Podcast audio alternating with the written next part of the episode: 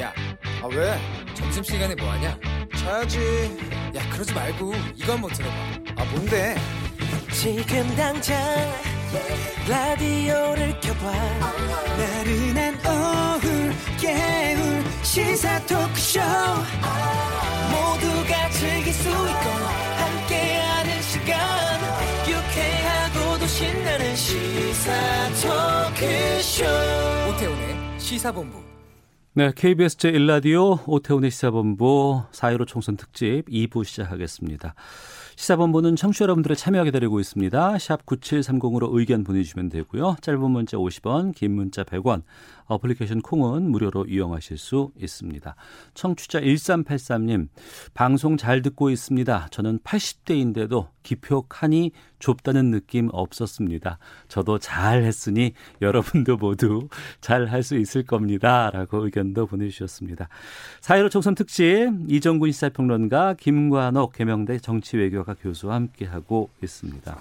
연동형 비례대표제가 도입됐다는 것 알려드렸고 또 하나는 이번에 유권자가 만 십팔 세부터예요. 네. 이것도 큰 변수로 작용할 수 있겠죠. 그렇죠. 오십오만 명이니까 전체 유권자의 일 점 이 퍼센트에 해당이 됩니다. 네. 근데 이제 문제는 이 새로운 어떤 유권자들이 한 곳으로 지향을 하느냐, 음. 아니면 골고루 이제 분산이 되느냐라고 네. 이제 그분이 그 부분이 가장 중요할 것 같아요. 그런데 만약에 어, 어느 진영을 선택한다, 그 경향성이 강하다라고 하면 하나의 정치 세력화. 음. 그러니까 우리가 지금 젊은 층이 투표하면은 진보 정당이 유리하고 어, 예, 예컨대 여, 이제 나이 좀 드신 분들이 이제 투표를 많이 하시면 보수당이 유리하다. 뭐 이런 통념들이 있잖아요. 통념이었죠. 그렇죠. 통념이죠. 예. 예. 그러한 부분에서 새로운 어떤 정치 세력으로 아. 등장할 가능성도 있다. 하지만 이제 처음이니까 우리가 이 확인을 해봐야죠. 어떤 방향으로 투표의 양태가 결정이 되는지 좀 지켜볼 문제다 이렇게 생각합니다. 네, 이 정도 더불어서 또 봐야 될 것은 저도 이제 그 지금 새롭게 진입되는 오십오만 명의 새로운 유권자들이 한 방향을 볼 것이냐 아니면 굉장히 다양한 어떤 생각들을 갖고 있을 것이냐. 한 방향을 보게 보게 된다고 생각하는 건 주로 이제 뭐 나이가 젊을수록 좀 더 진보적인 생각을 갖게 되지 않느냐라는 음. 생각 때문인데 그것을 돌이켜봤을 때 사실은 또 이십 대들의 어떤 성향을 보자시면 상당히 복합적이다. 그러니까 네. 우리가 어, 사실상 어떤 문제들을 놓고 단순히 이쪽은 어, 보수고 이쪽은 우, 어, 뭐 진보다 이렇게 놓기에는 네. 이 문제들이 굉장히 다양하다는 거예요. 어. 그러니까 우리 우리일수록 그러니까 뭐 오십 대, 육십 대, 칠십 대들은 어, 그런 갈등들이 굉장히 단순화했거든요. 지역 갈등, 세대 갈등, 뭐 뭐 좀 뭐 종교 갈등, 뭐 계층 갈등 이렇지만 지금은 거기에 뭐 젠더 갈등도 있을 수가 있고 굉장히 소수자들의 어떤 그런 이 다양한 욕구 뭐 이런 것 때문에 이십 대들의 그 생각은 사실 이쪽에서 이, 이런 문제에는 우파적인 시각, 이런 문제는 좌파적인 시각 굉장히 다양하거든요. 예. 그러니까 십 대들도 사실은 저는 비슷할 것이다. 그러면 음. 어느 쪽을 뭐 선택 어느 쪽을 편향한다기보다는 다양하게 자신들의 의견을 그렇게 표출하지 않을까 조심스럽게 이렇게 생각합니다. 네, 정부가 출범하고 임기 중반에 치러지는 선거가 총선입니다. 그렇기 때문에 중간 평가 성격이 강했던 것이 이전의 총선의 특징이었는데 이번은 글쎄요. 이번 총선의 가장 큰 쟁점은 무엇이라고 보시는지 두 분께 좀 여쭙겠습니다. 뭐 단연코 교수님, 예. 어, 코로나라고 볼 수밖에 없는 거예요. 그러니까 지금 우리가 사실은 코로나가 발생하기 전과 후를 보면 우리의 관심이 상당 부분 그 전에는 뭐 어, 정권이 잘했느냐 못했느냐, 뭐 야당이 발목을 잡았느냐 안 잡았느냐, 네. 일종의 야당 심판론, 정권 심판론이 비등하게 가는. 그것이 사실 가장 중요한 변수로서 작동을 했는데 코로나가 국면에 등장하면서 사실 이 부분을 어떻게 극복해야 되느냐. 네. 그것이 국민들의 가장 주된 관심사가 돼버린 거죠. 어. 이제 그거를 기준으로 해서 방법론을 야당이 주장하는 방법론을 찾아갈 것인지 아니면 여당이 주장하는 어떤 방법론을 음. 어, 선택할 것인지 그 문제만 이제 남는 것이지 사실상 어, 모든 부분은 사실 어, 코로나 프레임에서 의해서 어, 그 안에서 사실 치러지고 있다 이렇게 규정을 할 수 있을 것 같습니다. 네, 예, 저는 아까 제가 이제 코로나십구로 가려졌던 부분들이 이제 부각이 된다라는 부분, 뭐가 가려졌느냐가 가장 중요할 것 같아요. 뭐가 가려졌냐면 경제적인 욕구거든요. 무슨 음. 뜻이냐면 국민들은 이미 세 번이나 현 집권 세력에게 밀어줬어요. 네. 대선도 그렇고 총선도 그렇고 지방선거까지 어, 최근에 벌어진 가장 큰 선거들을 모두 다 아예 거의 몰 몰빵하듯이 밀어줬어요. 지금 의회들을 보면 어, 지방의회 의회, 의, 의회들을 보면 자치단체장과 자치의원들이 모두 다 한당 일색인 음. 지역구가 많습니다. 네. 그다음에 어, 국민들이 바라는 어, 국민들이 이, 이 마, 내놓는 건 이거예요. 자, 이렇게 밀어줬으니까 성적표를 내놔봐 음. 거든요. 그러니까 이번 선거의 의미는 바로 그 점. 그러니까 이만큼 밀어줬는데 그러면 경제적인 성적표는 어떻게 되지? 예. 뭐 이렇게 되묻는 선거거든요. 알겠습니다. 그게 바로 이제 정권 가려졌던 코로나십구로 가려졌던 정권 심판론이다. 알겠습니다. 열두 시 정오 현재 투표율은 십구 점 이 퍼센트였는데 지금 어, 거소 투표라든가 사전 투표율 합산된 수치가 나온 것 같아요. 여기서 그러면은 그 중앙선거관리위원회 연결해서 좀 상황 알아보도록 하겠습니다. 유공훈 리포터. 네, 안녕하십니까. 중앙선거관리위원회 나와 있습니다. 예, 아, 선관위 지금 분위기부터 좀 전해주세요. 네, 오전에는 다소 조용한 분위기였는데요. 오후가 되면서 취재진들도 많이 들어오고 있는 상황이고요. 사전투표, 재외투표, 선상투표, 거소투표가 조금 전 한 시부터 투표율에 반영이 되면서 이 중앙선관위 상황실이 부쩍 분주해진 모습입니다. 현재 중앙선관위 선거종합상황실 중앙에는 제이십일 대 국회의원 선거 투표율을 집계해서 보여주는 상황판이 있는데요. 네. 여기에 매 시간 투표율이 집계돼서 전국 지도에 표시가 됩니다. 이곳 직원들도 모두 마스크를 착용하고 상황판의 투표율을 주시하면서 업무를 보고 있습니다. 네, 한 시 투표율 얼마나 나왔습니까? 네, 지금 방금 집계가 됐는데요. 현재 전국 투표율이 사십구 점 칠 퍼센트로 집계가 됐습니다. 한 시간 전에 집계된 투표율은 십구 점 이 퍼센트, 지난 이십 대 총선보다 낮았었는데 한 시 투표율에서는 껑충 뛰었습니다. 이십 대 총선 같은 시간 투표율을 보면 삼십칠 점 구 퍼센트고요. 또 십구 대 대선은 오십오 점 오 퍼센트인데 지난 대선보다는 낮고 이십 대 총선보다는 높습니다. 지역별로 살펴보면요. 사전투표율이 가장 높았던 전남이 이 사전투표가 투표율에 반영이 되면서 오십오 점 칠 퍼센트로 가장 높고요. 인천은 현재 사십육 점 이 퍼센트, 충남은 사십삼 점 구 퍼센트로 낮습니다. 그리고 서울 지역은 오십 점 이 퍼센트, 경기 지역은 사십칠 점 이 퍼센트의 투표율을 현재 보이고 있습니다. 네, 지금 전국 투표소에서 뭐 오전에 발생한 특이사항 같은 건 없나요? 네, 오전부터 투표소 앞에 마스크를 쓴 유권자들의 줄이 길게 이어졌는데요. 다만 일부 투표소에선 마스크를 내리지 않고 쓴 채로 신분 확인을 하기도 해서 유권자들의 불만이 제기가 됐습니다.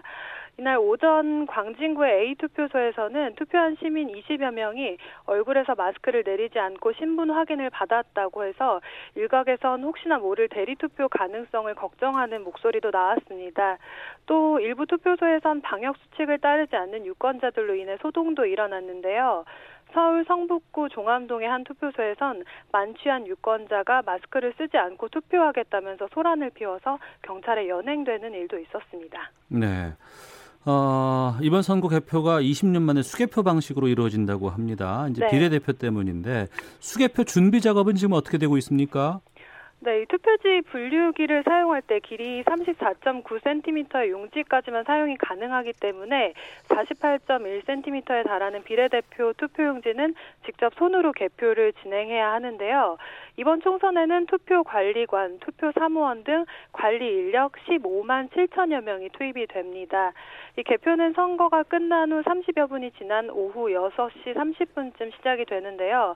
선관위는 차질 없는 개표를 위해서 전국 개표 소 이백오십일 개소에 개표 사무원, 협조요원, 그리고 경비 경찰을 포함해 개표 관리에만 칠만 명을 투입을 합니다. 이천칠십여 대의 투표지 분류기를 활용하고요. 공개 모집을 통해 선정된 일반인 투표 참관인도 모든 개표소에서 개표 과정을 참관합니다. 네, 개표가 언제쯤 끝날 것으로 선관위는 지금 예상하고 있어요? 네, 오늘 저녁 여섯 시 총선이 끝나면 전국 만 사천삼백삼십 개 투표소의 투표함은 이백오십일 개의 개표소로 모이는데요. 중앙선관위에 따르면 이 사 일오 총선 지역구 당선자 윤곽은 투표 하루 뒤인 십육 일 오전 두 시쯤 개표율이 한 칠십 퍼센트에서 팔십 퍼센트 정도 진행됐을 때 드러날 전망이고요. 투표용지 길이가 사십팔 점 일 센티미터에 달하는 비례대표는 수개표로 진행되는 만큼 이보다 여섯 시간 후인 내일 오전 여덟 시쯤 윤곽이 드러날 것으로 보입니다. 또 중앙선관위는 투표지 분류, 심사 집계 등의 절차를 마친 뒤 개표 입력이 되기 때문에 각 지역구의 첫 실제 개표 결과는 오늘 저녁 여덟 시쯤이 돼야 나올 것이라고 밝혔습니다. 또 지역구는 투표 다음날 오전 네 시쯤, 비례대표는 다음날 오전 여덟 시 이후 개표 종료가 예상된다고 발표를 했는데요. 예. 직전 두 차례 총선 투표율을 기준으로 추산한 결과입니다. 이십 대 총선 당시 개표는 다음날 오전 여덟 시 사십오 분에, 그리고 십구 대 총선 때는 투표 다음날 오전 다섯 시 십구 분에 끝이 났는데요. 최종 투표율이 지난 총선보다 올라가면 개표 마감 역시 예상보다 더 늦어질 수도 있습니다. 이 비례대표의 최종 당선인은 개표 결과를 취합해서 십육 일 오후 다섯 시 전체 회의에서 확정된다고 합니다. 예, 알겠습니다. 수고하셨습니다. 네, 고맙습니다. 예, 중앙선거관리위원회에 나가 있는 유고은 리포터였습니다. 아, 사전투표 합산한 한 시 투표율 사십구 점 칠 퍼센트였습니다. 그러니까 열두 시 후반부터 상당히 올라가는 것들이 사전투표가 합산된 것 추이가 이제 반영이 됐던 것이고, 한 시 현재는 사십구 점 칠 퍼센트였고, 아, 오전에 대구가 가장 사전투표율이 높았다고 했었는데, 지금 한 시 기준으로 봤을 때는 전남이 오십오 점 칠 퍼센트로 가장 높게 지금 나타나는 지역으로 지금 확인되고 있습니다. 예상보다 투표율은 좀 많이 올라갈 것 같아요. 그렇죠. 그러니까 지금 우리가 이천십칠 년하고 비교하면 그게 칠십칠 퍼센트였거든요. 네. 대선 때. 그러니까 음. 대선하고 총선하고 좀 비교하기는 좀 어려워요. 왜냐하면 예, 예. 대선에 더 많은 관심이 있어서 통상 아, 대선의 투표율이 훨씬 높습니다. 아, 그런데 그때가 오십오 점 오 퍼센트 였어요. 어, 한시 때가. 한시 때가. 예. 그런데 지금이 사십구 점 칠 퍼센트라고 한다 그러면 한 오 퍼센트, 육 퍼센트 정도 차이 나는데, 그거를 그냥 직선으로 대, 대립을 대비를 시킨다면 예컨대 칠 퍼센트 빠지는, 육 퍼센트 음. 빠지는, 그러면 칠십 퍼센트에 준하는 아. 어, 가까이 가는 투표율도 예상할 수 있는데 예. 저는 뭐 그거보다는 못 가더라도 육십오 퍼센트는 좀 가까이 또는 상회할 수 있지 않을까 그렇게 예. 한번 예, 예상을 해봅니다. 김관옥 교수께서는 육십 퍼센트 후반 정도? 그렇죠. 이렇게 전 전망하셨고요. 네. 이정근 변호사께서는요. 사 년 전 이십 대 총선에서 한 시와 여섯 시를 비교해 보면 네. 여섯 시에 이제 최종 투표가 오십팔 퍼센트였고요. 네. 한 시 발표가 삼십칠 점 구 퍼센트였습니다. 네. 그러면 영 점 일 퍼센트만 더한다고 하더라도 삼십팔 퍼센트면 어, 오후에 한 시부터 여섯 시까지 이십 퍼센트 포인트가 늘어난 거예요. 어. 단순하게 예를 들어서 아 그러면 이십 퍼센트를 더 덧붙이면 칠십팔이 나오는 거 아니에요? 칠십팔이 나오는 네. 거죠. 그러니까 아, 사십 아니죠. 지금 오십 퍼센트, 사십구 점 일에서 네, 네. 여기서 이십을 더하면 육십구. 그렇죠. 육십구 점 일이 예. 나오는 거죠. 예. 그러니까 육십구 점 일이 나오는데 음. 과연 그대로 될 것이냐라는 건 좀 뭐 이렇게 그 조금만 뭐 제하더라도 저도 뭐 김관옥 교수님 생각처럼 칠십 퍼센트는 못 넘치더라도 육십 퍼센트 후반 때까지는 갈 수 있지 않을까 싶습니다. 예. 전체 평균은 그렇고요. 격전지별로 이제 아무래도 관심도가 좀 달라질 것 같아요. 특히 이제 서울 수도권이 격전지다. 뭐, 아니, 이번에는 피케이가 격전지다. 아니다. 이 충청도 지금 남다르다. 뭐 이런 얘기들 나오는데 두 분께서는 어느 쪽 지금 중점적으로 보고 계세요? 관심지요? 아무래도 저는 수도권이 모든 것을 가르는 어, 그런 지역이 될 수밖에 없다. 그러니까 전체적으로 백이십일 석이라고 하는 전체 의석의 뭐 거의 어, 절, 삼분의 일이 훨씬 넘잖아요. 네. 그리고 또 한 가지가 중요한 것이 여기에 초박빙 지역이 굉장히 많습니다. 음. 그러니까 여기서 마지막 선거를 어떻게 치르느냐가 사실상 어, 이 두 당의 어떤 격차를 벌이느냐 아니면 네. 좁히느냐. 뭐 그 당에서 어느 당이 우위라고 제가 말씀 안 드렸습니다. 어쨌든 그런 어, 이 승패를 가름하는 그런 장소가 되기 때문에 음. 어, 우리의 이, 이 초박빙의 영역에 어, 좀 집중해서 관심을 본다 그러면 네. 어, 이 선거를 좀 재미있게 볼 수 있지 않을까 이렇게 생각을 합니다. 예. 저는 어, 낙동강 벨트입니다. 낙동강 피케이. 벨트 피케이고요. 낙동강 벨트가 이제 그 이 남북으로 갈라져 있어요. 그래서 어. 동쪽과 서쪽을 가르는 강인데 예. 이 서쪽이 바로 문재인 대통령과 노무현 대통령의 성지입니다. 음. 그러니까 양산, 김해, 즉 노무현 문재인 대통령의 사저가 있는 양산, 그 다음에 그 노무현 대통령의 그 이 봉하마을이 있는 김해, 더군다나 노무현 대통령을 계속 떨어뜨린 북강서갑. 뭐 이런 중심으로 해서 사상, 사하 이 서쪽이 바로 민, 어, 민주당이 성지처럼 여기는 곳이거든요. 네. 이곳을 사실은 지난번에 어, 상당히 잠식을 했기 때문에 민주당이 호남보다 영남이 더 많았어요. 음. 민주당의 의석이 호남이 세 석밖에 안 됐는데 예, 예. 영남은 총 아홉 석이에요. 어. 이 아홉 석이 거의 부산 이 이 그 이 서쪽 그러니까 민, 민주당의 성지라고 생각하는 낙동강 벨트를 장악했기 때문에 어, 대구에서 한 석 뭐, 뭐 포함해 갖고 아홉 석이 됐거든요. 네. 이번에 바로 그 지역을 만약에 통합당이 몇 석이라도 더 빼앗는다. 다시 탈환한다거나 혹은 빼앗는다면 어떤 의미에서는 민주당이 뭐 그 일당이 되더라도 예를 들어서 음. 이 통합당보다 몇 석이라도 많아서 일당이 되더라도 뼈아픈 뼈아픈 선거 결과가 될 것이다. 네. 그만큼 피케이에 있어서 통합당이 그래서 이 낙동강 벨트 서쪽을 아주 집중적으로 공략하는 이유가 거기에 있거든요. 그러니까 음. 특정 지역이 문제가 아니라 그 서쪽을 얼만큼 뭐 통합당 입장에서는 탈환하느냐 네. 이것이 굉장히 또 어, 관심 지역이라고 할 수가 있겠습니다. 알겠습니다. 청취자 육육육삼 번님 대구 애청자입니다. 이번엔 제발 막말로 국가의 품격을 낮추는 사람들이 국회에 들어가는 일은 없었으면 좋겠습니다. 칠공구오 님 저는 오늘 마스크 두 개 가지고 투표하러 왔습니다. 혹시 필요하신 분 있으시면 드리려고요. 아, 이런 국민이 우리 국민이에요. 그런데 가보니까 모두 마스크하고 오셨고 간격 맞춰서 질서 잘 지키면서 투표가 이루어지고 있네요라고 아, 말씀해 주셨는데 아, 이분께 박수 드려야 될 것 같습니다. 네. 아, 훌륭하신 분입니다. 앞서 말씀해 주신 것처럼 지역구만 봤을 때 비례 제외하고요. 이백오십삼 석입니다. 이 가운데 이전 총선과는 다르게 제삼 당이 거의 보이진 않아요. 지역구에서는. 그렇죠. 거대 정당인 여 더불어민주당 그리고 야인 미래통합당의 양당의 승부가 지금 돼 있는데 어떻게 전망하세요?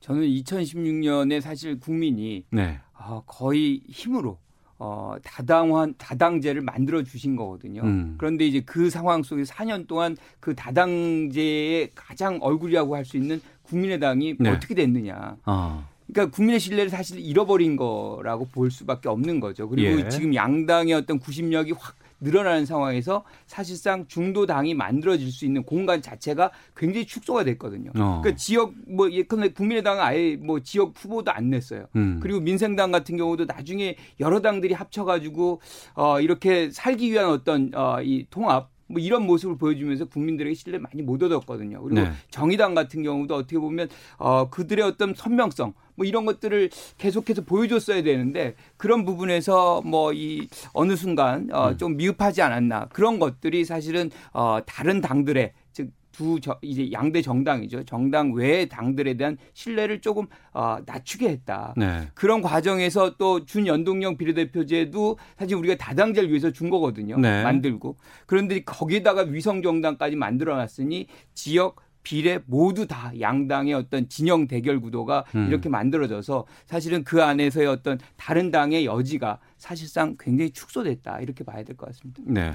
양당으로 몰리는 이런 분파 정치 때문에 어, 희석화되고 또 버려져야 되는 것이 바로 말씀하셨던 다당제의 어떤 희망만이 아니라 지역 갈등 타파 구도예요. 음. 사 년 전 우리는 희망을 봤거든요. 예. 사실은 호남에서 정운천 의원이나 이정현 의원이 어, 그 통합당, 그러니까 새누리 당신 새누리당 어, 각각 그 깃발을 꽂았고 역으로 대구에서 무소속이지만 다시 저 민주당간 홍일학 의원이나 혹은 김부겸 의원 이 둘 둘의 사실 사실 그 깃발은 굉장히 저는 희망적으로 왔거든요. 예. 이제는 어, 어떤 지역의 문제가 아니라 사실은 미래를 보고 인물을 보고 양쪽 그런 갈등이 타파되는 그런 선거가 앞으로 펼쳐질 것이다 했는데 웬걸 다시 이제 양쪽 다 진영으로 가는 어떤 상황 속에서 다시 퇴보하는 느낌입니다. 음. 이번 선거 이후에 또다시 우리가 생각해야 될 건 어, 지역 갈등을 없애는 그런 구도를 어떻게 만들까 그것도 굉장히 고민해야 되는 문제라고 봅니다. 네.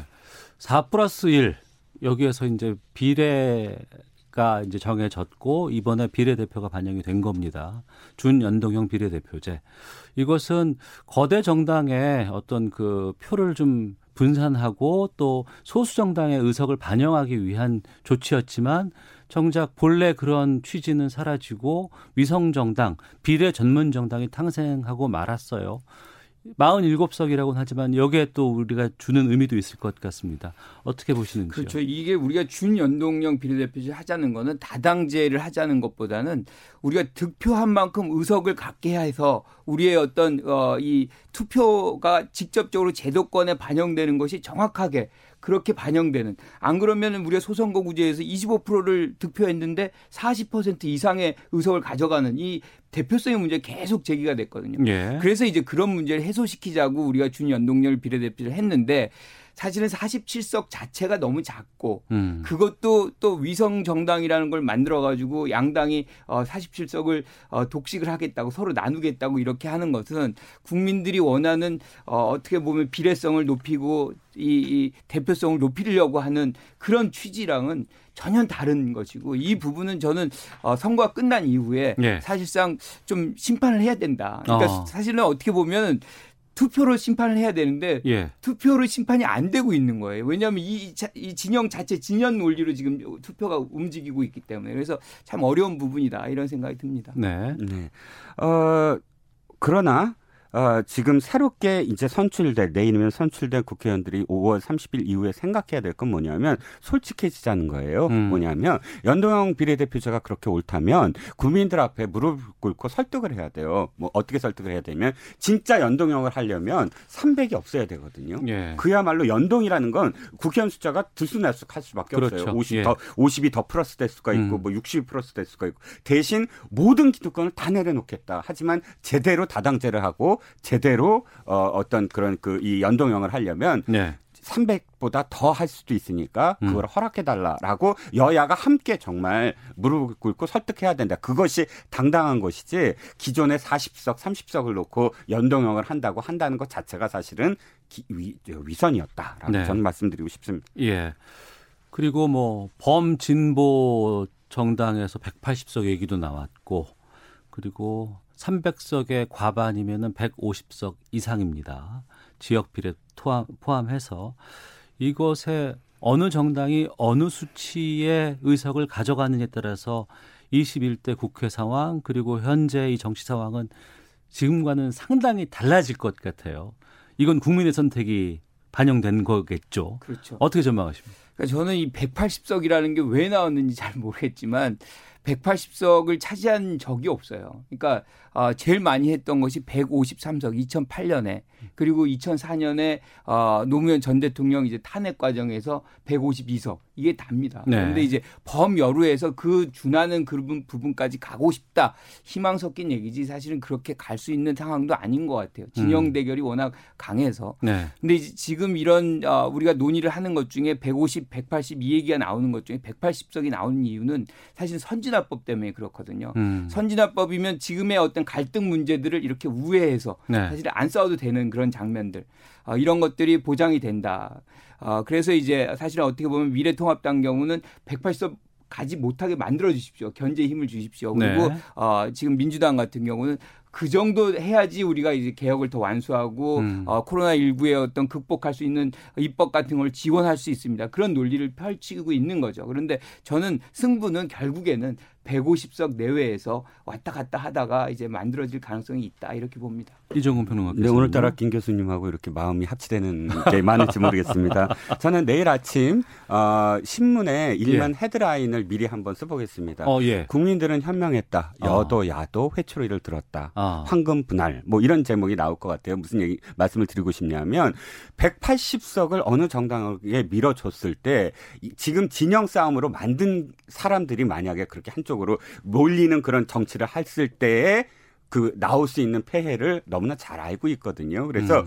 어, 저는 백사십 석 내외로 어느 당도 이겼다고 자신할 수 없는 상황을 음. 만들어서 네. 그 그렇게 해야만이 사실은 서로를 존중하고 서로를 인정하면서 정치를 할 수 있거든요. 음. 그런데 지금의 만약 백팔십 석 이상을 만약 줬다, 그 다음부터는 정치는 이루어지지 않고 원사이드하게 자신들이 생각하는 방향대로만 갈 텐데 그 방향이 사실 무조건 모든 것이 다 오를 수는 없거든요. 네. 그렇기 때문에 국민들은 대단히 현명할 거라고 생각합니다. 음. 현명하실 거라고.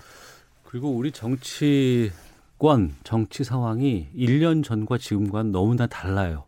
당명도 많이 바뀌기도 하고 또 변화도 많았고 아마 사월 십육일이 되면 또 여기에 대한 그 결과에 따라서 각 정당의 지금 대표들 아니면은 어, 지도부들 여기가 또 교체가 된다거나 책임을 진다거나 이런 부분들도 있을 것 같습니다. 게다가 지금 다음 선거는 대선으로 그렇죠. 이제 또 가게 되거든요.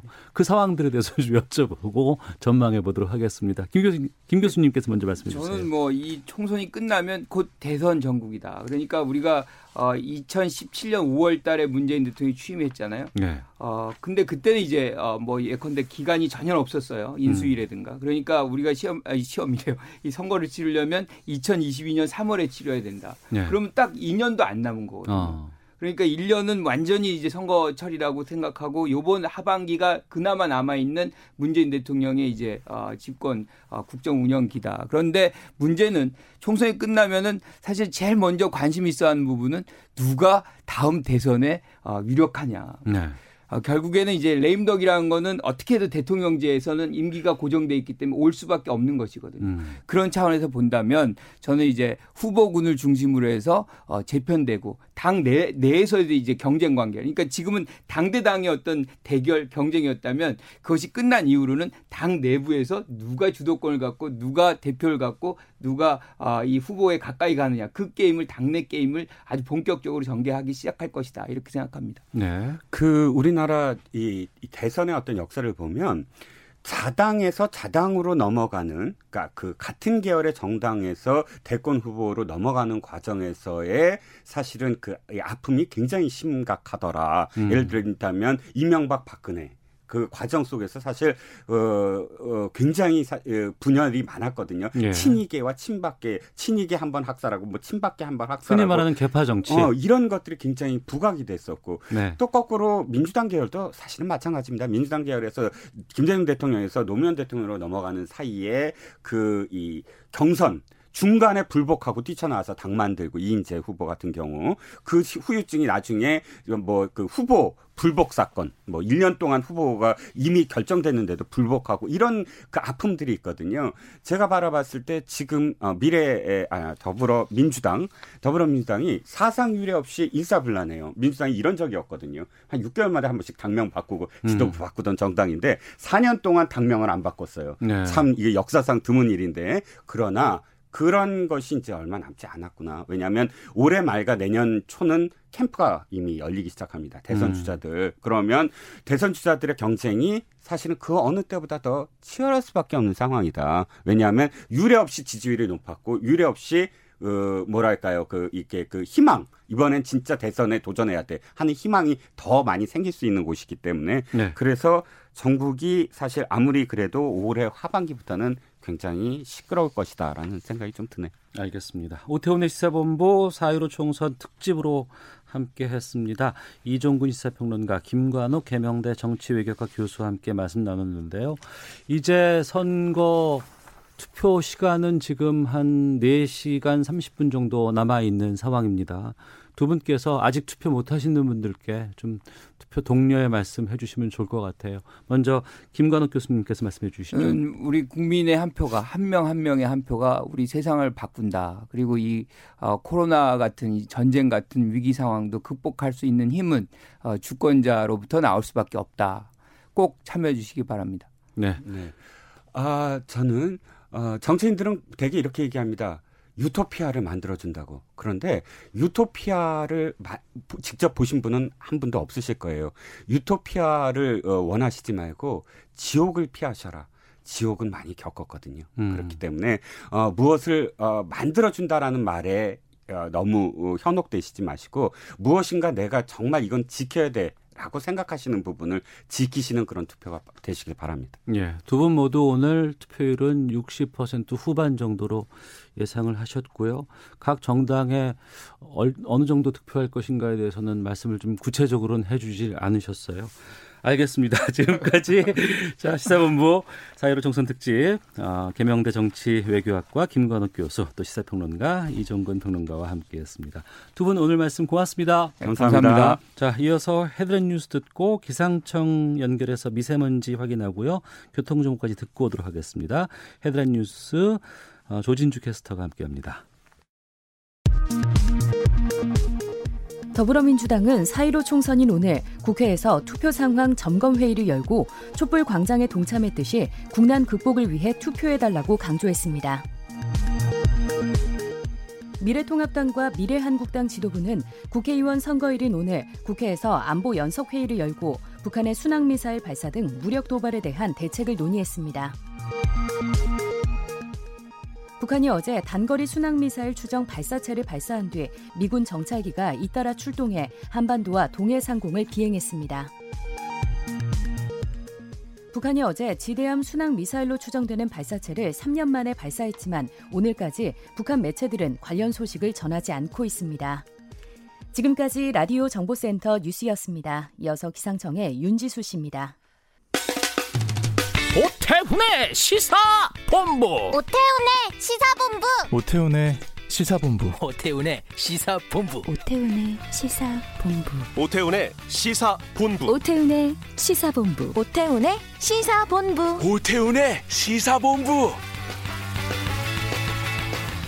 여러분은 지금 케이비에스 사십사 기 성우들과 함께 본격 시사 토크쇼 오태훈의 시사본부를 듣고 계십니다. 오태훈의 시사본부 놓치지 않을 거예요. 네, 사일오 총선 특집 오태훈의 시사본부 함께하는 지금 시각 한 시 삼십삼 분 지나고 있습니다. 다시 지역 현장 연결해 보겠습니다. 이번에는 충청권 민심 확인할 수 있는 곳으로 청주로 가보겠는데요. 세종시 포함해서 대전, 충청 지역의 선거구가 모두 이십팔 곳입니다. 영남, 호남 쪽과는 달리 충청은 좀 속내 잘 드러내지 않는 부동층이 많아서 이른바 스윙보터 역할을 해오던 지역으로 알려져 있는데 이번 선거는 어떨지 궁금합니다. 청주의 김도희 리포터 연결하겠습니다. 나와 계세요? 네, 안녕하세요. 청주입니다. 지금 어디 계십니까? 네, 저는 지금 청주시 흥덕구 가경동 제1투표소인 가경동 행정복지센터에 나와 있습니다. 청주시 흥덕구는 충북 선거구 가운데 최대 격전지로 꼽히는 곳인데요. 이곳은 문화체육관광부 장관을 지내고 삼 선에 도전하는 더불어민주당 도종환 후보와 또 충북도지사를 지내고 오 선에 도전하는 미래통합당 정우택 후보의 빅매치가 펼쳐지고 있는 지역입니다. 어, 진보 텃밭으로 불리는 청주시 흥덕구는 지난 십육 년 동안 단 한 번도 보수 정당이 깃발을 꽂지 못했을 정도로 진보 성향이 강한 곳으로 평가받고 있는데요. 그래서 더불어민주당은 흥덕에서 꼭 이겨야 하는 곳이고 또 미래통합당의 경우에는 이곳을 차지하면 십육 년 만에 흥덕 탈환이라는 큰 의미를 갖게 돼서 누가 당선될지 더 관심이 쏠리고 있습니다. 그리고 여야는 공통적으로 총선 승리를 위해 반드시 이겨야 하는 격전지로 충북에서는 여야 중진 의원이 맞대결을 벌이고 있는 이곳 청주시 흥덕구를 꼽았는데요.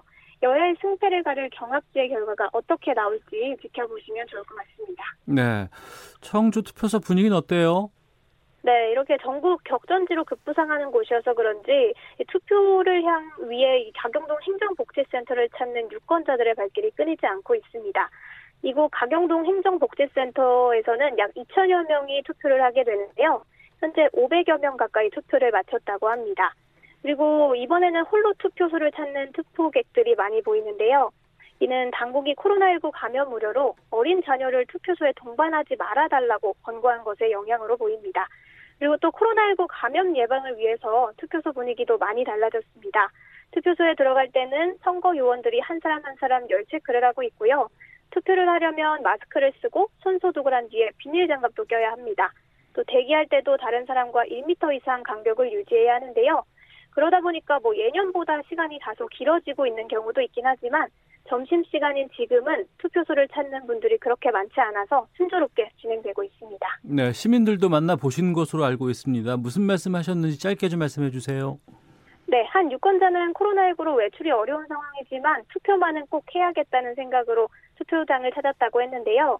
그러면서 내가 뽑은 후보가 꼭 당선이 돼서 흥덕구가 더 발전할 수 있었으면 좋겠다고 했습니다. 특히 흥덕구에 산업단지가 많은데요. 이런 것들이 좀 함께 발전할 수 있었으면 좋겠다는 이야기까지 전해주셨습니다. 어, 이어서 현재 충청도 투표 진행 상황 좀 전해드리겠습니다. 먼저 한 시 기준 충북 전체 투표율은 사십구 점 오 퍼센트고요. 충남의 투표율은 사십팔 점 이 퍼센트, 대전의 경우 사십구 점 구 퍼센트, 또 세종은 오십사 점 사 퍼센트의 투표율 보이고 있고요. 또 그리고 현재 이곳 청주시 흥덕구의 전체 투표율은 사십오 점 칠 퍼센트로 많은 분들이 투표에 참여하고 있습니다. 투표 마감 시간까지 약 네 시간 정도 남았습니다. 아직 투표하지 않으신 분들 계시다면 지금 투표소로 가셔서 소중한 한 표 꼭 행사해 주시면 감사하겠습니다. 지금까지 청주시 흥덕구 가경동 제일 투표소 가경동 행정복지센터에서 전해드렸습니다. 네, 김도희 리포터였습니다. 이어서 강원 가보겠습니다. 춘천 가죠. 강원 총 여덟 석 달려 있습니다. 손영주 리포터 나와 계세요. 네, 안녕하세요. 춘천입니다. 춘천 어느 지역구에 나와 계십니까? 네, 저는 지금 춘천, 철원, 화천, 양구, 갑 지역구 강남동 제사 투표소 신남초등학교에 나와 있습니다. 춘천 갑을 지역은 도내 최대 격전지로 예상하고 있는데요. 특히 춘천 갑 지역은 도내에서 가장 뜨거운 선거전이 전개되어 왔습니다. 제가 나와 있는 이곳 춘천 갑 지역에서는 총 네 명의 후보가 나서고 있고요. 더불어민주당 허영 후보와 미래통합당 김진태 후보의 박빙이 예상됩니다. 이곳 강남동 제사 투표소를 비롯한 춘천 시내 여든세 개 투표소에서 투표가 시작된 지 일곱 시간 정도가 지났는데요. 이 시각 현재 별다른 사고 없이 투표가 순조롭게 진행되고 있습니다. 네, 춘천시 철원군, 화천군, 양구군, 갑. 여기가 정말 격전지인데 현장 분위기 어때요? 네, 유권자들은 모두 마스크를 착용하고 이른 아침부터 투표소를 찾아 차분한 분위기 속에서 소중한 주권을 행사하고 있습니다. 점심시간이어도 일 미터 간격으로 줄을 서서 투표를 이어가고 있는 상황인데요. 계속해서 유권자들의 발길이 이어지고 있습니다. 모두 이십삼만여 유권자가 있는 춘천시 선거구는 오후 한 시 기준 투표를 마친 유권자는 십이만여 명으로 오십삼 점 육 퍼센트의 투표율을 보이고 있는데요. 강원 지역 전체 투표율도 한 시 기준 역시 오십삼 퍼센트로 전국 투표율보다 높은 수치를 나타내고 있습니다.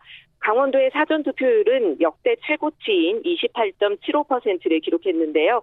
계속해서 시민들의 발길이 이어짐에 따라 이번 총선 투표율 높아질 것으로 보입니다. 네, 춘천 시민들은 어떤 말씀들 하시던가요? 네. 저도 춘천 갑 지역의 시민이기도 해서요. 오전에 예. 소중한 한 표 행사하고 또 투표하러 온 춘천 시민 여러분들 만나봤는데요. 함께 투표하러 나온 한 가족을 만나봤는데 한 가족이지만 모두 같은 후보에 투표하지는 않은 것 같다면서 각자가 생각하는 후보에 대한 기대를 나타내 주셨습니다. 또한 삼십 대 한 남성분은 말을 바꾸는 국회의원이 아닌 언행일치하는 국회의원이 되어주길 바란다라고 말씀하셨고요. 한 주부님은 코로나십구로 인해 경제가 어려워진 것을 체감한다면서 춘천시의 경제를 좀 살려주시면 좋겠다 이렇게 말씀하셨습니다.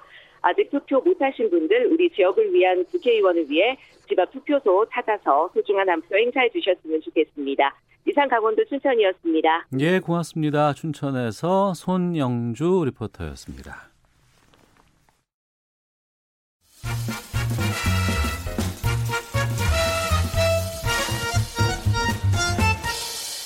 오태훈의 시사본부. 네, 한 시 사십 분 지나고 있습니다. 지금 어, 선관위 확인해 보니까요. 한 1시 삼십팔 분부터 새롭게 지금 투표율이 반영이 되고 하나씩 하나씩 올라가고 있는데 어, 김성환의 뉴스 쏘다 숫자로 보는 이십일 대 총선 말씀 나누면서 좀 투표율 올라가는 수치들도 좀 짚어보도록 하겠습니다. 시사평론가 김성환 씨 나오셨습니다. 어서 오세요. 네, 안녕하세요. 오늘 저녁에 개표 방송하시죠? 네, 그렇습니다. 열 시부터 열두 시까지요. 열 시부터 열두 시면 가장 핫할 때 아닌가요? 그렇죠. 그때 대략 그 조금 격차가 있는 지역구 같은 경우에는 네. 어, 당락이 좀 결정이 되는 시간입니다. 음, 총선은 숫자로 지금 정리하는 시간으로 저희가 좀 꾸며봤는데 오늘 열 시 때 아, 개표 방송 기대하겠습니다. 네, 고맙습니다. 어떤 숫자로 우리가 총선을 볼 수 있어요? 아, 숫자 네 개를 꼽아봤는데요. 네. 이, 삼, 사십육 점 일, 그리고 삼백. 이렇게 네 개의 숫자를 꼽아봤습니다. 삼백은 알겠는데 그 앞에 건 전혀 모르겠어요. 삼백은 벌써 눈치채시면 안 되는데. 네, 어, 먼저 앞에 숫자 이부터 제가 말씀드릴게요. 예. 음, 투표용지가 두 장이라는 얘기입니다. 아, 예, 아, 이게 예. 너무 당연한 얘기인데 그렇죠. 뭐가 그렇게 예, 대단하냐 이렇게 음. 생각하실 수도 있을 것 같은데요.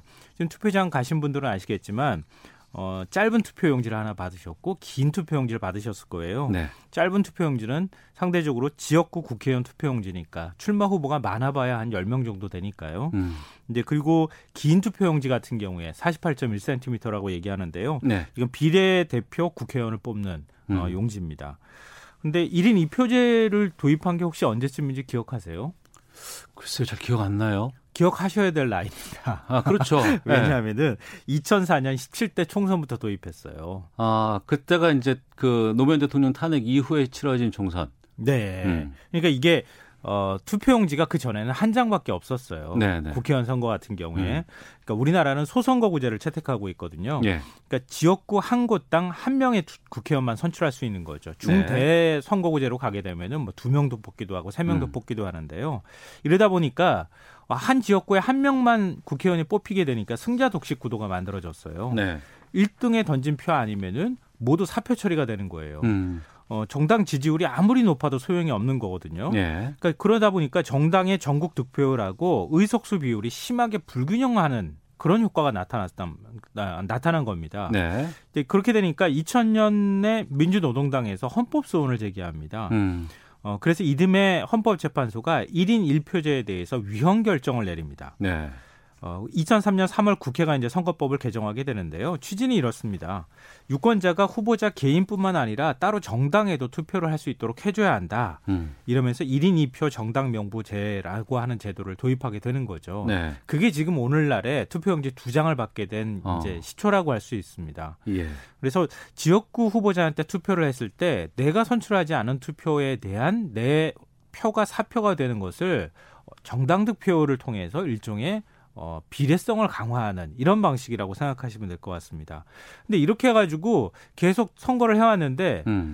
비례의석이 사십칠 석이잖아요. 네. 이것도 너무 적은 거예요. 음. 그러니까 비례성을 강화한다고는 하지만 사십칠 석 가지고는 너무 부족하다. 네. 그러니까 오히려 좀 더 늘려가자. 이게 지난번에 이제 선거법 개정 취지로 논의가 됐던 거고요. 음. 그런데 어찌됐든 정당 간에 합의가 잘 안 되는 바람에 현재 지역구 사십칠 석을 그대로 유지하는 대신에 연동할 수 있는 비례대표제. 네. 예. 그러니까 연동형 비례대표제인데요. 그러니까 어, 지역구 의석을 받게 되면은 비례대표 의석을 상대적으로 적게 받는. 병립형에서만 가져갈 수 있겠죠. 네. 예. 그러니까 그런 방식을 한 삼십 석을 배정을 하자라고 음. 해서 이번에 이제 삼십 석을 뭐 준연동형 비례대표제 의석으로 배정하게 된 겁니다. 네. 숫자 이를 길게 말씀해 주셨는데 설명을 해 주셨고 네. 삼은 뭐예요? 어, 숫자 삼은 비례대표 의석을 얻기 위한 최소한의 정당 득표율입니다. 삼 퍼센트가 안 되면 의석수를 가져갈 수 없어요. 네, 맞습니다. 그 사표가 되는 겁니다, 그냥. 예, 예 그렇죠. 예. 이게 봉쇄 조항이라고 하거든요, 이거를. 음. 득표율이 삼 퍼센트 이하가 나오면 비례대표 의석을 한 석도 가져가지 못하는데요. 네. 정당 득표율 삼 퍼센트라고 하면 이건 뭐 별거 아닌 것 같다 이렇게 생각하실 수 있겠지만 음. 이천십육 년 총선 투표율을 기준으로 삼 퍼센트 득표율을 올리려면 십육만 오천 표를 얻어야 돼요. 아, 많군요. 어, 굉장히 많습니다. 이거 예, 받기 예. 어렵습니다. 어. 그러니까 그동안에 원내 정당 진출하는 게 굉장히 어려웠던 거예요. 음. 이번에 투표용지에 인쇄된 정당이 삼십오 개거든요. 어, 한 육십 대는 내가 찍을 정당을 찾지 못하겠다 그러면서 투표용지를 훼손하는 그런 사건까지 지금 벌어졌는데요. 네. 이 가운데 삼 퍼센트 정도 넘는 정당이 한 몇 개 정도 나올 거라고 보세요? 삼 퍼센트? 저는 다섯 개 안 될 것 같아요. 다섯 개 안 된다고요? 다섯 네. 개는 될 것 같은데요. 그래요? 네. 어. 왜냐하면 이른바 얘기하는 위성정당이라고 하는 정당이 두 개가 있고 열린민주당이 있고 음. 어, 그리고 정의당이, 정의당이 있고, 있고 국민의당이 있고 예. 민생당도 있고 그렇죠. 그 정도까지만 계산을 어. 해도 한 대여섯 개 정도 나오는 거 아닙니까? 예. 조금 더 넉넉 잡으면 한 일곱 개 조금 안 되는. 일곱 개까지도? 네. 어. 그 정도 수준밖에 안 된다는 거예요. 그래서 예. 삼 퍼센트 득표율은 소수 정당에 있어서 마의 벽이다. 음. 사십육 점 일은 뭔가요? 이건 투표율 같은데?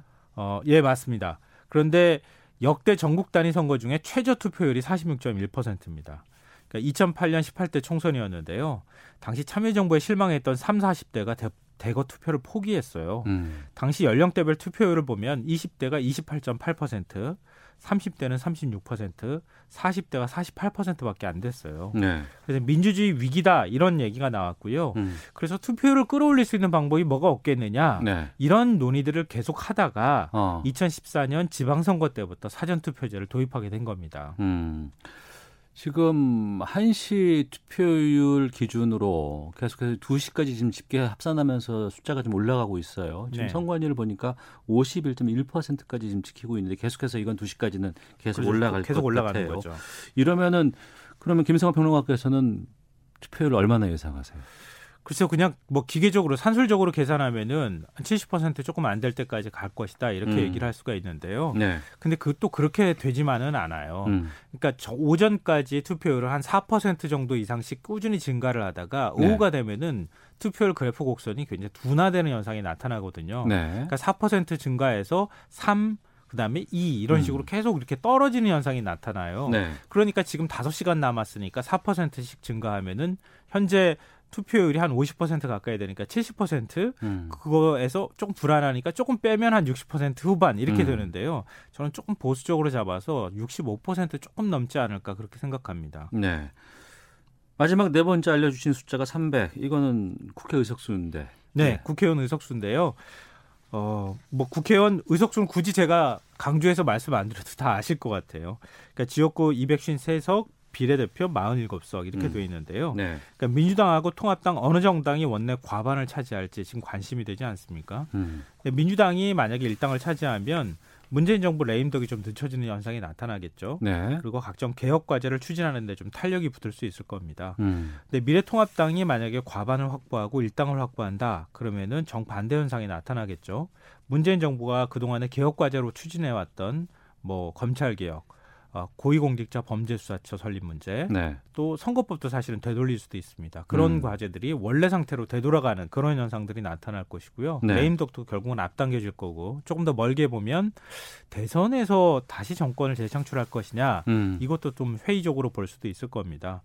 근데 일부에서는 뭐 범 진보 진영이 백팔십 석 얻을 수 있다. 뭐 정반대로 통합당은 백 석도 못 얻을, 것, 못 얻을 것이다 이렇게 얘기를 하는데요. 그건 앞서 이제 그 평론가나 교수분하고 말씀하셨잖아요. 예. 너무 과장되거나 너무 엄살된 것, 엄살이다 음. 이렇게 볼 수 있을 것 같습니다. 근데 방금 전에 투표율 얘기 자, 저희가 잠깐 했잖아요. 네. 근데 투표율이 계속 뭐 지금 집계하면서 오십일 퍼센트 이상까지 오십이 퍼센트에 근접하는 숫자까지 올라갔는데요. 근데 애당초 지난번에 총선 투표율이 오십팔 퍼센트였잖아요. 네네. 지방선거가 육십 퍼센트 정도가 됐고, 음. 근데 이번에 사전 투표율이 어, 이십육 점 육 퍼센트까지 예. 갔단 말이에요.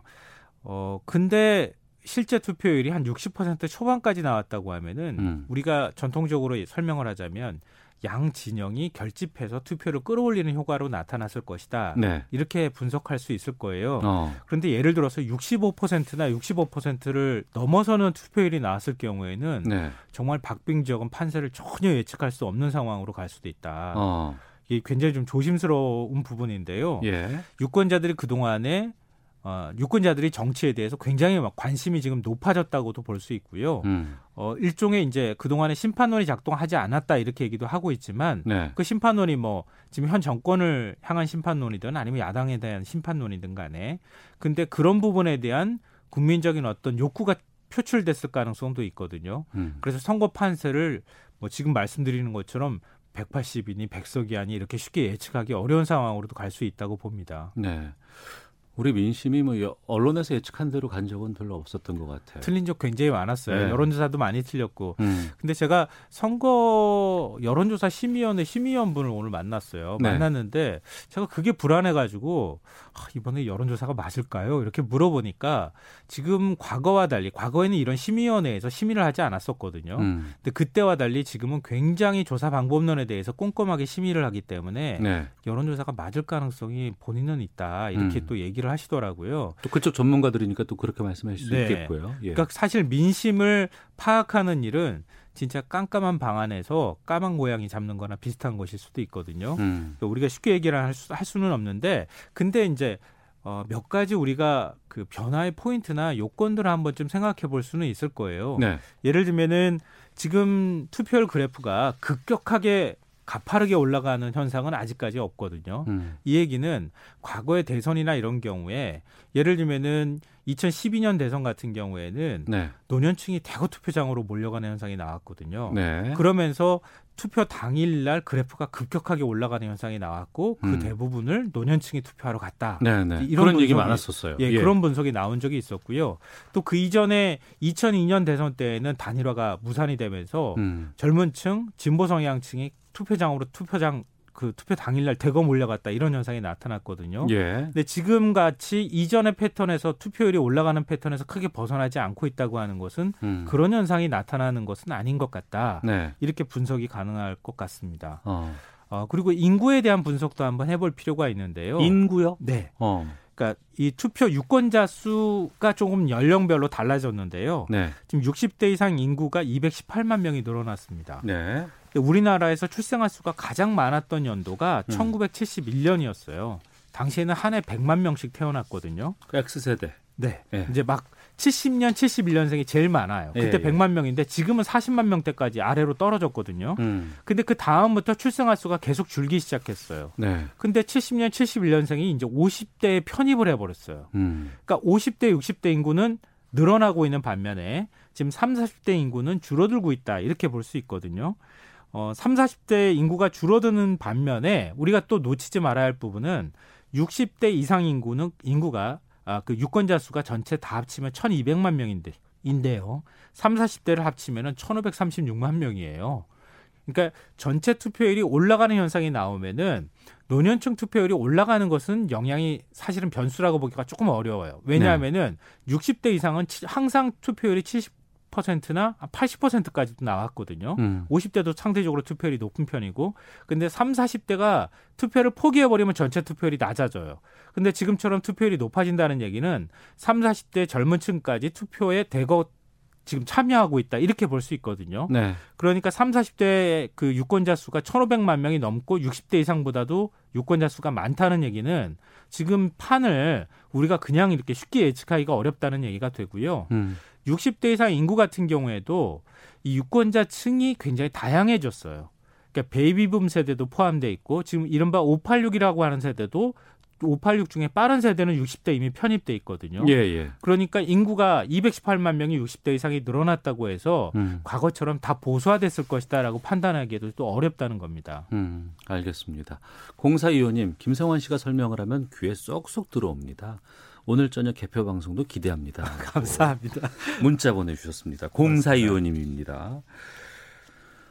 한 표가 뭐 사천칠백만 원이다 이런 얘기도 나왔더라고요. 그만큼 이 한 표가 우리에게 미치는 영향 또 금액으로 따져도 되게 높은 금액 아니겠어요? 올해 이제 총선에 들어가는 비용이요. 사천백이억 원이에요. 어. 이 예산이 우리 국민 이백오십육만 명에게 코로나십구 검사를 다 받게 해줘도 될 돈이다 이렇게 얘기를 하고 있고요. 예. 투표를 하지 않으면은 뭐 이 예산이 다 사라지는 거 아닙니까? 그러니까 음. 내 돈이 허위 어, 저, 낭비되고 있다 이렇게 생각하시고 투표에 네. 적극적으로 참여해 주시면 좋겠습니다. 알겠습니다. 한 시 오십사 분 지나고 있는데 현재 투표율 오십이 점 육 퍼센트까지 지금 기록되고 있다는 것 알려드리도록 하겠습니다. 뉴스 쏘다 숫자로 살펴본 이십일 대 총선이었습니다. 지금까지 시사평론가 김성환 씨 함께했습니다. 고맙습니다. 네, 고맙습니다. 아, 잠시 뒤 오늘 오후 다섯 시부터 이십일 대 총선 개표방송 케이비에스 일 라디오에서 이천이십 선택 대한민국 방송합니다. 여러분들의 많은 청취 부탁드리겠습니다. 시사본 마치겠습니다. 안녕히 계십시오.